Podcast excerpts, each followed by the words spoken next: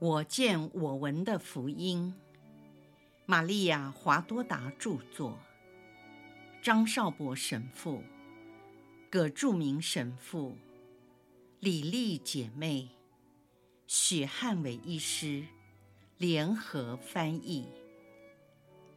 第三册：耶稣光荣的复活至圣母蒙召升天。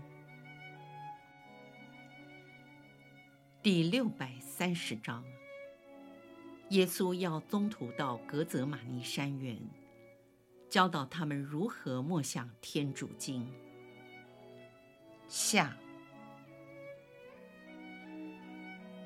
耶稣说：“现在我们走吧，大家一起。那天晚上，以我的圣体坚强了你们之后，我才离开你们几个小时。”你们就立刻跌倒。你们要经常记得，你们是那么的软弱，没有天主的助佑，连一个小时也不能活在正义之中。在这里，我就在此处曾向那些自以为是的强人，并要求与我共饮一杯，而且扬言即使丧命也不会背弃我的人。我说了那句话，你们要祈祷。然而，在我离开之后，他们立刻呼呼大睡。所以你们要记住，也得教导他人，在耶稣远离什么人时，其实是人自己远离了耶稣。若人不利用祈祷与耶稣保持联系，他会昏昏欲睡。也有可能被魔鬼抓住。如果我没有把你们叫醒，你们可能就在睡梦中被仇敌杀死，带着人性沉重的软弱，去面对天主的审判。再往前走几步，你们注意看，菲利，你将点燃的树枝放低一点。你们看。谁若愿意看我的血，就看吧。在这里，我感觉到致命的痛苦。就在这里，我全身流出了血汗。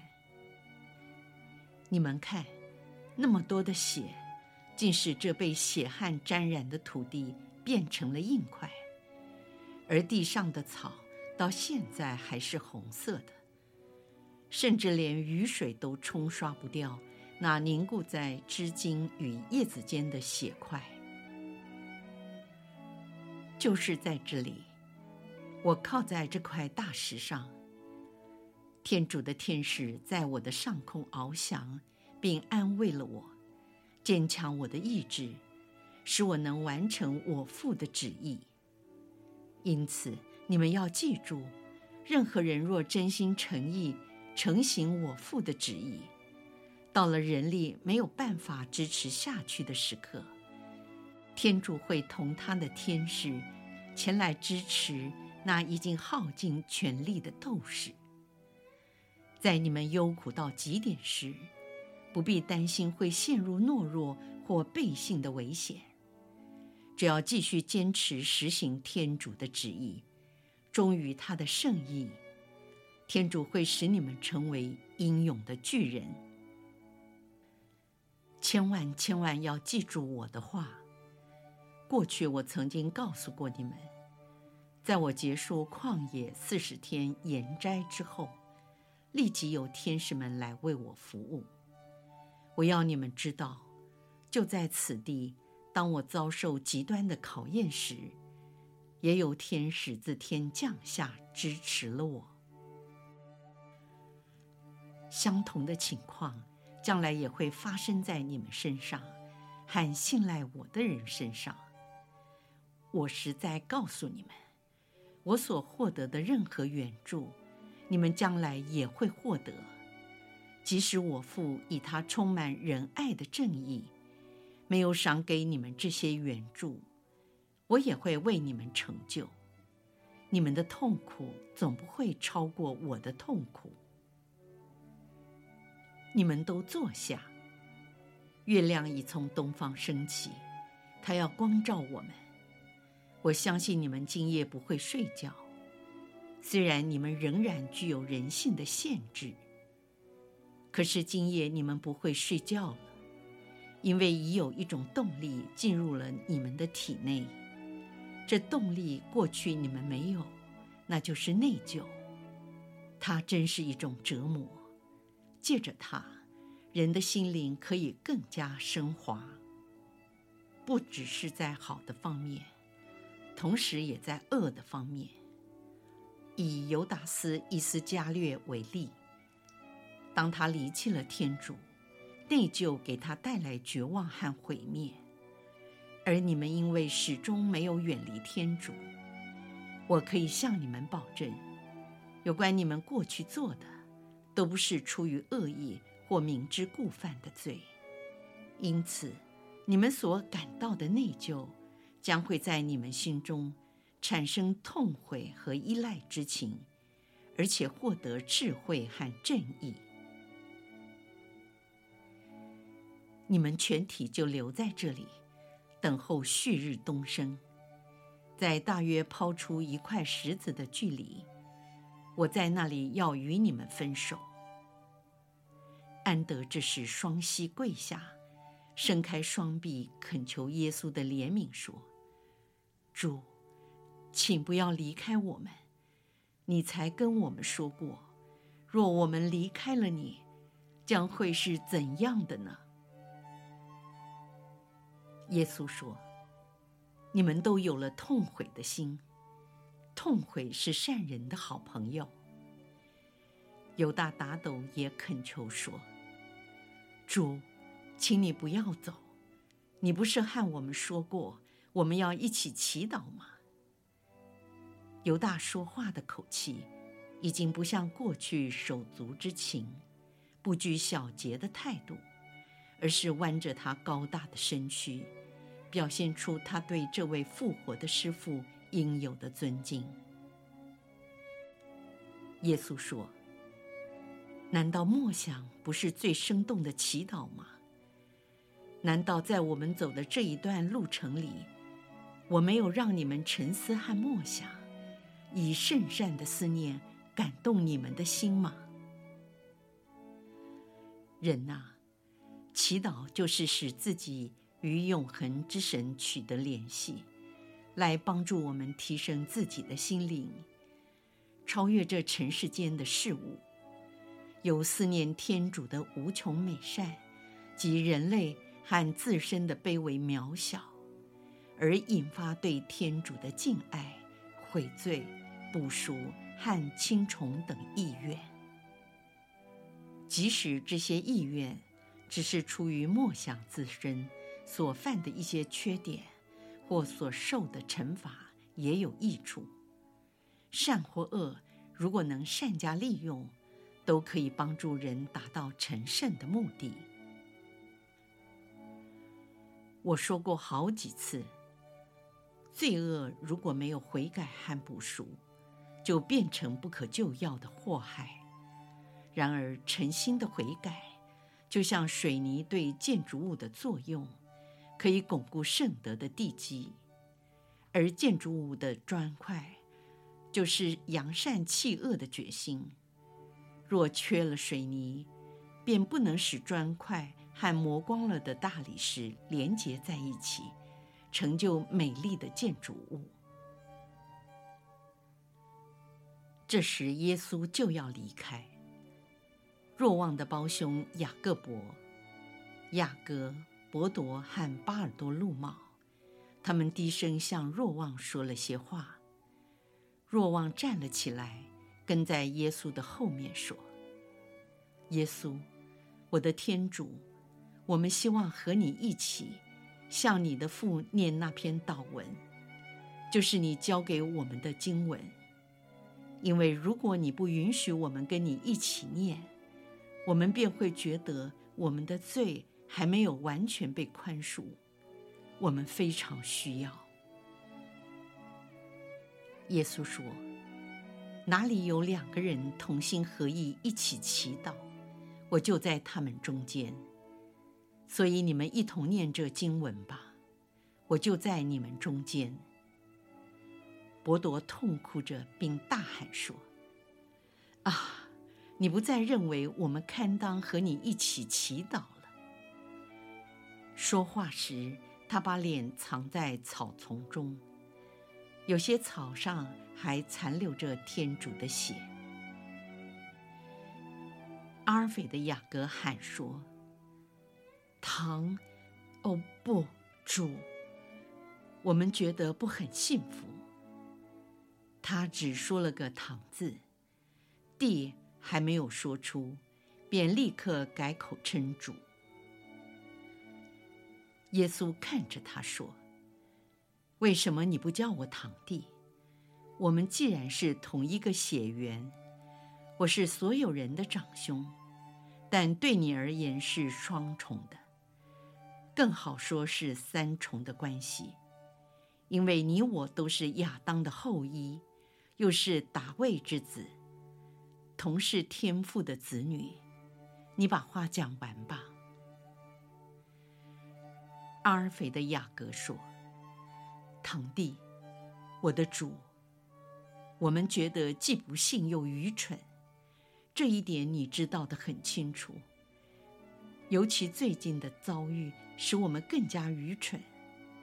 就以这天主经而言，如果我们不明白它的含义，又怎能心领神会呢？耶稣说：“多少次我跟你们解释，就像给小孩子解释一样，然而你们的头脑竟是如此顽固。”比启蒙老师教的儿童更心猿意马，对老师的话总是记不住。若望恳求耶稣说：“是真的，因为听不懂你的话，我们的脑筋全都打结了。哦，我们什么也没听懂。我代表全体公开承认，直到现在，我们还不能完全了解你。”主，我求你把我们这迟于领悟的恶根拔除。当初你断气的时候，加玛列尔大经师曾在十字架下大声地承认了整个以色列的迟钝，而你是无所不在的天主，已经脱离肉身限制的天主之神。你曾听过他说的。多少世纪信仰上的盲目，遮住了我心灵的眼目。祈求你，因你是解救人类之主，求你释放我这被拘泥于形式中的心灵。我可亲崇和被朝拜的耶稣，是你使我们脱免原罪，你也亲自承担了我们众人的罪过。在你完美爱的火焰中，把罪完全烧尽。求你也把我们以色列人顽固不化的思想焚毁殆尽，赐给我们每人一个新的、纯真有如新生儿的头脑，扫除净尽我们所有不正确的观念，而以你无限的智慧充满它。过去的种种事物，在你被定死的那日已经宣告死亡，但是现在你已经复活。求你在我们内产生一个新的观念，我的天主，请给我们再造一个崭新的心和思想，我的主，这样我们才会了解你。耶稣回答说。这不是我的任务，而是属于我曾在最后晚餐和你们谈论过的那位圣神，是他要给你们的。我所说的话，局部或全部的含义，隐藏并封锁在你们的思想深处。只有那位护卫者圣神来临时，他会使你们想起我的话来。并教训你们一切，使你们明白其中的含义。热忱者西满反问说：“但是，你已将它注入我们心中了。”马窦接着说：“你已说过，在你返回天父那里之后，真理之神就要来。你们告诉我，一个婴儿在诞生时就已经有天父的灵魂吗？当然有啦。”他们一起答道：“但是灵魂有没有天主的圣宠呢？”没有，因为有原罪，原罪使他没有圣宠。而灵魂与圣宠是从哪里来的呢？从天主。为什么天主在造灵魂时不同时也赐圣宠？由于亚当受到处罚，我们因了他也遭受惩罚。但是现在你已经救赎了人类，所以灵魂被造时也应拥有圣宠，不是吗？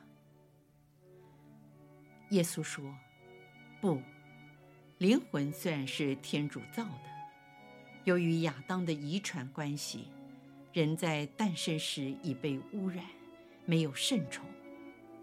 但借着圣洗圣事的礼仪。”改天我再给你们解释，灵魂会因圣宠而获得超性的生命，而天主圣神要居住其内。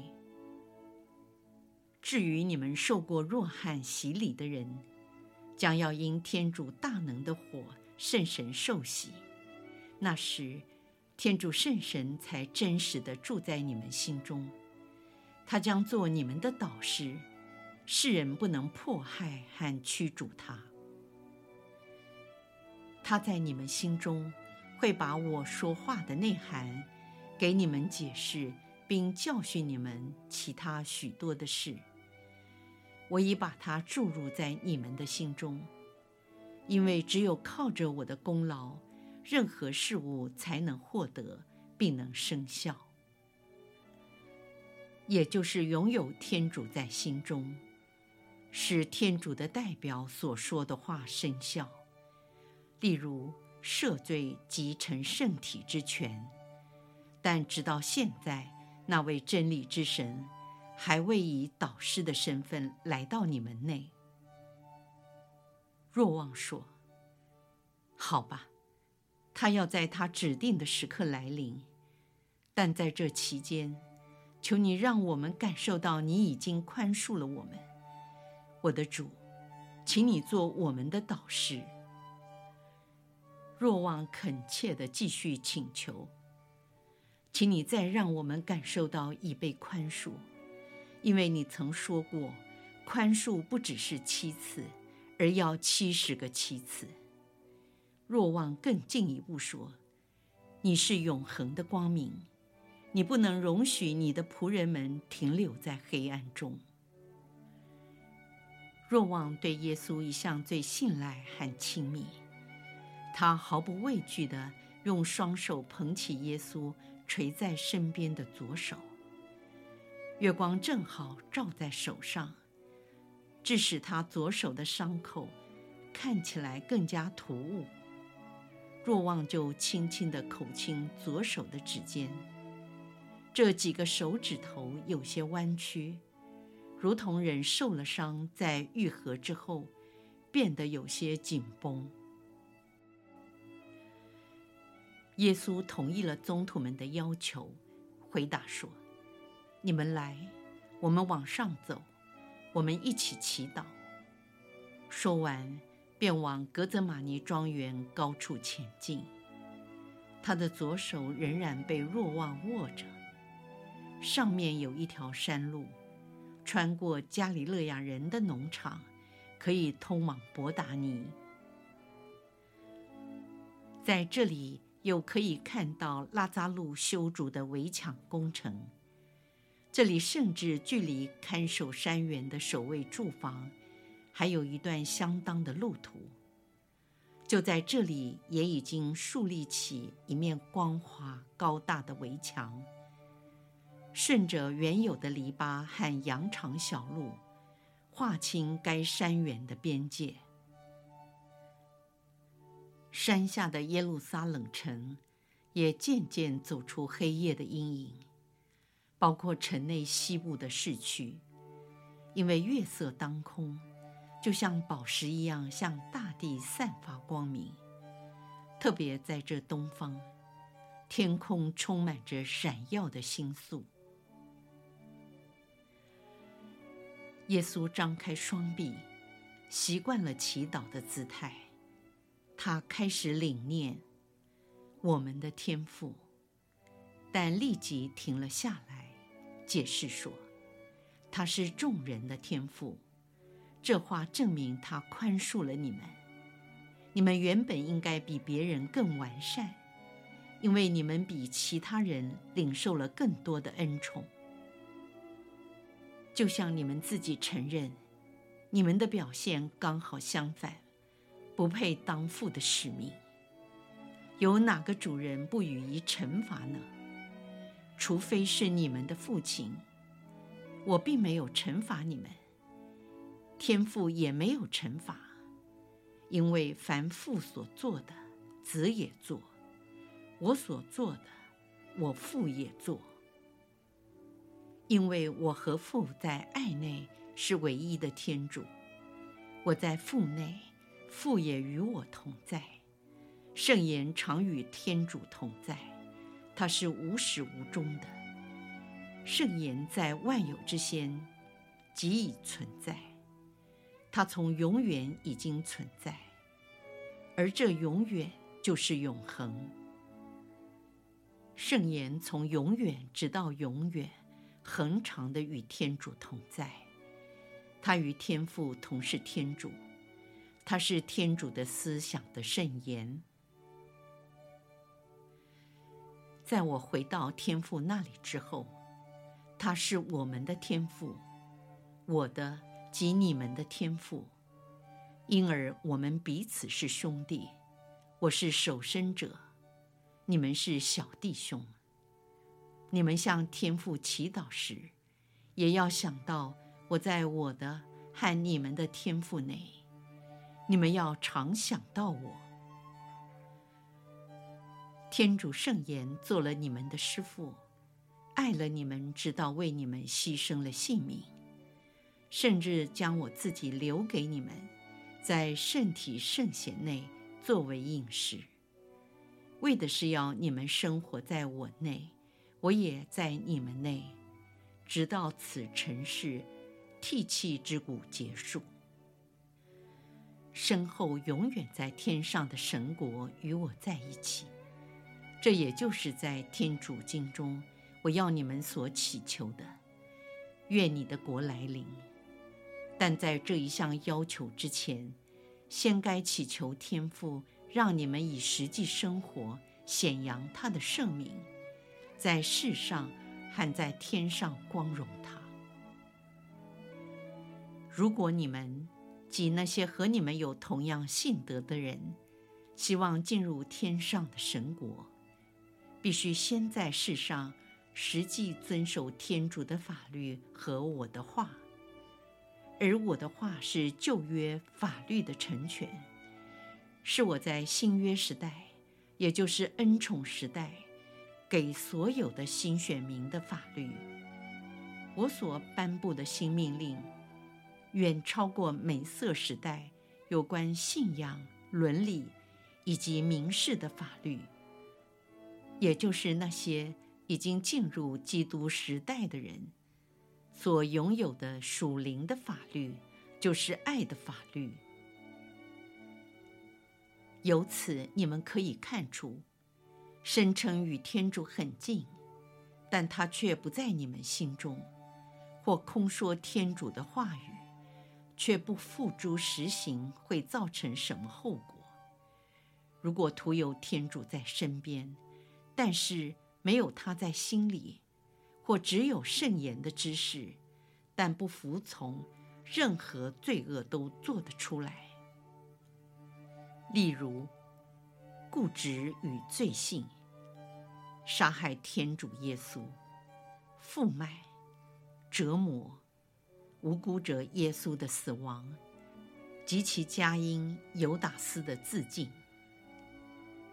事实上，我对犹达斯的爱，又有谁能和他相比呢？但他从未把我是天主放在他心中。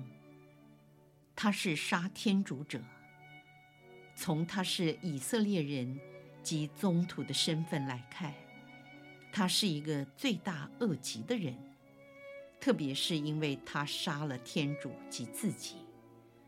此外，还有他所犯的七罪中：骄傲、不行善举、恼恨、贪图不正当的娱乐、贪饕、懒于工作。连同其他的罪恶，如今你们比较容易在心中拥有天主的国，原因是我以死亡为你们赚来的，是我用我的苦难救赎了你们。这一点你们应该好好记住。任何人都得小心谨慎，不可践踏天主的圣宠。因为是天主，耶稣付出了生命和宝血的代价。人呐，愿天主的国借着圣宠来到你们心中，借着教会来到世间，借着得救的人彰显在天上。这些得救的人生活在世上，心灵与天主结合，也与教会结合。因为教会是基督的奥体，基督是元首，他是真葡萄树，基督是枝条，与基督结合，就堪当安息在他的国度里。万物都是借着他，并为了他而受造的，那就是现在和你们说话的我，并将自己完全顺服于天主圣父的旨意之下。以完成天主的计划，因此我绝无虚假的教导你们说：愿你的旨意奉行在人间，如同在天上。我如何奉行了我父的旨意？巴勒斯坦的土地、草木、花卉、石块，和我身体所受的伤害。以及全国的人民都能为我作证。我怎么做了，你们也要照样做，并且忠信至死，且死在十字架上。若这是天父的旨意，我做了一切天父所愿意的事。这一点你们要记住。没有任何一位门徒比我更堪当父的怜爱。然而我忍受了最大的痛苦，我为听父的命令，不断地舍弃了许多事，你们都知道得很清楚。等到你们喝了一口我的苦杯之后，像我一样，将会懂得更多。你们要经常把这句话印在你们的脑海中。他是因听从天父之命，才救赎了我们。如果你们愿意救人，就应该做我所做的。你们中有人将要尝到十字架的酷刑，有人尝到暴君使用的苦刑，有人为了爱而受苦，有人要在世受到流放之苦，直到老年才能升天享福。在这一切事上，愿天主的旨意成就。无论是痛苦的死亡，活着是因为渴望早日离世，能到我那里去；如果是心甘情愿的服从，在天主眼中都是儿子成行于地，因此都是圣善的。求你今天赏给我们日用的食粮，意思是每小时。一天又一天，持续不断地向天主表达信德、爱德、服从、谦逊，尤其是表现望德。当你向天主要求一天的食粮时，无论它是什么样的，都接受，并甘之如饴。无论是酸、甜、苦、辣，多或少，都承认天主给的是最恰当的，也都是好的，因为他是慈父。还有另外一种食粮，圣体。以后我再跟你们解释，这种食粮若能每天领用是非常有益的，应该向天父祈求继续赐予。因为如果某一天或某个地方，由于人的决定缺乏了这种食粮，那是非常不幸的。现在你们已经看到，人在行邪恶之事是多么具有破坏力。为此，需要祈求天父保守他的这种食粮，并且赐给你们。但当黑暗势力越想谋杀那光明和生命，如同他们在圣周五预备日耶稣受难日所做的一样，更该求天父赐给你们这种食粮。若将有第二次的预备日，就不会再有复活。你们要牢记在心。的确，圣言耶稣已不能再被杀害，但是邪恶的势力会反对他的道理，而仍有可能扼杀他的教义，使许多人不愿意再爱他。如果真的有这么一天，生命与真光为世人也要灭绝。那会是多么可怕的一天！圣殿就是个显著的例子。记住，我曾说的，它已经变成了一具死尸。求你宽恕我们的罪过，如同我们宽恕别人一样。你们都是罪人，就应该对其他的罪人温良慈善。你们要记住我说过的比喻：为什么只注视你弟兄眼中的木屑，而不先从你的眼中取出大梁呢？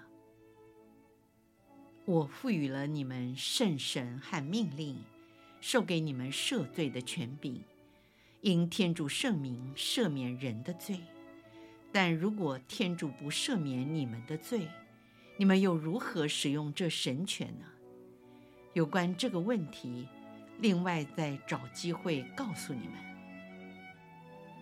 现在我要说的是，你们要宽恕所有得罪你们的人，为的是你们也能获得宽恕，以及有资格宽赦或审判别人的罪。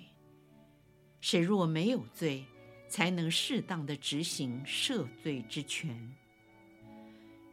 谁不宽赦别人，且自己生活在罪中，假冒为善，就是伪君子，地狱在等候他。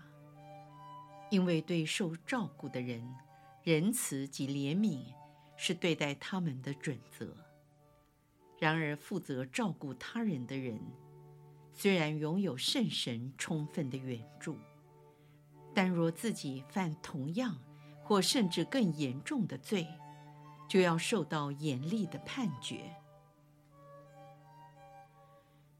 不要让我们陷于诱惑，但救我们免于凶恶。在这一段话里，表示自己应当谦逊，而谦逊是全德的基础。我实在告诉你们，你们常要祝福那些羞辱你们的人。因为他们帮助你们赢得天国的宝座。诱惑本身不是祸事，只要人谦卑地俯伏在天父前，求他不要容许魔鬼、肉身和世俗战胜他。在天堂圣人圣女容冠上的宝石，都是他们在世上战胜了的诱惑。然而，你们不可故意去找诱惑，在诱惑来临时，也不要胆怯，而要以谦逊、勇敢，向我父和你们的父大喊：“救我们免于凶恶！”你们就必能胜过罪恶。这样就能真正令天主的圣名受到显扬，因为人看到你们这样做，会说天主真的存在，因为这些人的行动作为完美无缺，生活如同神一样，他们会皈依天主，增多天主国的子民。你们都跪下，我要降服你们。我的降福会开启你们默想的领悟。于是他们俯伏在地，接受耶稣的降福。耶稣忽然不见了，好像被月光吸走一样。过了片刻，宗徒们抬起头来，非常惊讶，因为听不到声音，也见不到人影。他们再次俯伏在地，脸贴着地面，沉浸在恐怖的感觉中。那是以色列民族世世代代传统的观念：谁若亲眼看见了天主，必死无疑。